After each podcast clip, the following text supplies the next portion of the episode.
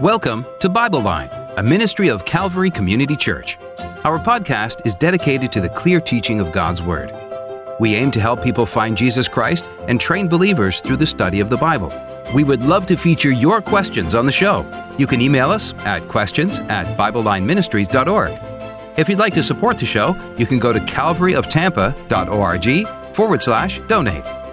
Catch new episodes every Thursday. We pray today's episode is a blessing to you.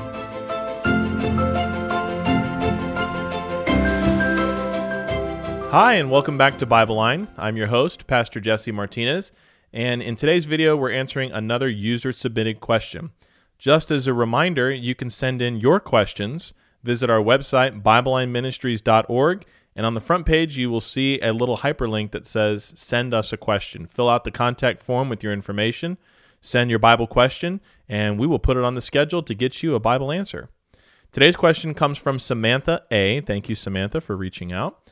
And her question is How can we fight against double mindedness and having doubts? It's a very good question.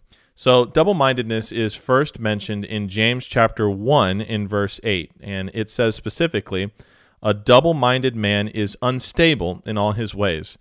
It's not a good uh, understanding. It's not something that you want to fall into the definition of. A double minded man is someone who is not fully committed. They may be committed in their mind, but their actions don't line up with it, or vice versa. But most of the time, especially in context here, a double minded man is somebody who needs something from God, in which we all do, but is not fully trusting Him to deliver what He said He was going to deliver. And so we have to understand the context. And the more you watch this show, the more you'll hear me use this phrase context is king. And we have to make sure that we back up and fully understand where do we see this verse? Uh, why is it there? It's not just something that is sticking out for no reason. There's always a time to use application where we take a verse here and there and, and we, we form a topic or a point on it, but it should never be in violation of the context. So, a proper look at the context here starts in verse 2. James is writing to brethren, and anytime in the New Testament you see the word brethren, it would be good for you to look, and you'll see most of the time, 90% of the time, if not all the time, the use of the word brethren is talking about those who have put their faith in Christ. They have believed on Jesus Christ. So when James is writing to brethren here, he's not talking about his fellow man, as in mankind. He's talking about his fellow brothers and sisters in Christ. He says, My brethren, we're in verse 2 of James 1, count it all joy when you fall into divers temptations. And this means many temptations. When you fall into tribulations and trials and hardships in this life, count it all joy. That's a that's a direct command. That's how we're supposed to look at our trials and tribulations. And we can better understand that when we get further into the passage. Verse 3 Knowing this. So we can count it all joy because we know this. This is good. We should know what this says that the trying of your faith worketh patience. There's another reference, if we just take a break here for a moment and we look in Romans chapter 5, we have a wonderful set of progressions as far as what it means to go through tribulations.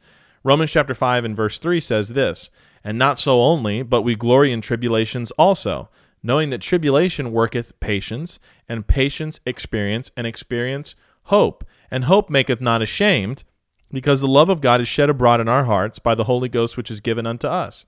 The tribulations that we go through, they are given to us for a reason. Specifically, it teaches us patience. And as we learn to be patient through difficult times, we gain experience. And it strengthens our joyful anticipation of when the Lord will return, or for the day when we finally do die and we get to be absent from this body and present with the Lord, as 1 Thessalonians 4 says, and so shall we ever be with the Lord.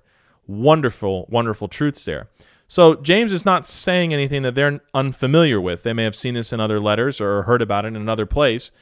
But he continues on if we go back to James chapter 1 and you look there in verse 4, but let patience have her perfect work that ye may be perfect and entire, wanting nothing. So, as we go through trials and tribulations and difficulties, we're supposed to gain patience, and that patience is supposed to make us better so that we don't have need of anything. Boy, that's what we want to be. We want to be in that kind of mindset regardless of the circumstances around us, we can be content. Then he says here in verse 5, where he's going to continue into verse 8, he starts to say, If any of you lack wisdom, okay, raise your hand if you lack wisdom. We all do. You know, there are things that we wish we had more of, and we study the Bible to get more wisdom. If you lack wisdom, this is what you should do. Let him ask of God that giveth to men liberally and upbraideth not. He's not going to hold it back from you, and it shall be given him. But let him ask in faith, verse 6, nothing wavering. Now, here's where the tone changes. And this is where double mindedness comes in. A person who asks God, God, God, help me, help me, but then doesn't go out and live according to their beliefs, that faith is not strong. It wavers. It's like, yes, Lord, I'm going to obey you in thought, but just in case my deeds are going to back up these things, just in case you don't deliver on what you said you were going to deliver. And look, he has a description here in verse 6 For he that wavereth is like a wave of the sea, driven with the wind and tossed. For let not that man think he shall receive anything of the Lord. Now remember, we're talking about believers. We're not talking about these are the conditions for salvation you got to do and continue to do in order to be saved. No, no. We're talking about believers going through difficult times. You can have joy in difficult times by asking God without a wa- without a wavering faith. Now look here at verse 8 and this is where we're going to get to our explanation. A double-minded man is unstable in all of his ways. So a person who's not they're trusting God, sure, for for their needs. They've put their faith in Jesus for salvation, but their faith ends there. It doesn't mature, it doesn't grow because they're not fully trusting him for what they need during difficult times and during good times too. So how do we fight against this? Well, there's a pretty simple answer, but it's complex in communication. And I want you to understand, I want to ask this question of you uh, the listener, and of course, you know, this is for Samantha too, as a part of as an answer to her question. I mean this with all love and kindness. How can we expect God to deliver on His promises when our actions do not line up with what we believe? We have to lean into Him. He says His faith is never going to run out. We're therefore we're justified, and we stand in Christ. That's our position. We're standing in Him. Is there anything that we cannot trust Him with? it's going to be something that we have to continually move and grow into. And I know it's going to be difficult in the beginning, but we avoid double mindedness and doubts by simply acting on our beliefs. And secondly, almost, I would say, as importantly as what we just said, you've got to know the Word.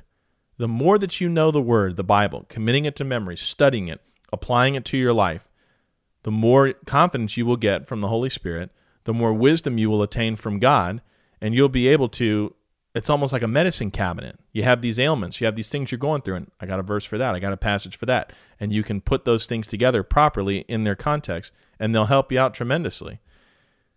I want you to see as we close here in 2 Corinthians chapter 12, verses 8 through 10.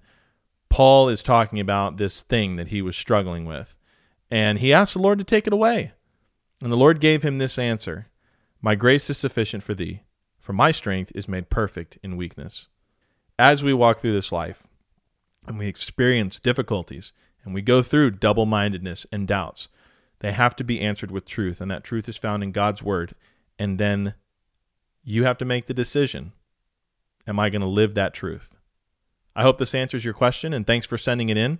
Don't forget to send your question in, BibleLineMinistries.org. You can email us questions at BibleLineMinistries.org. We'll put it in the queue and we'll answer you.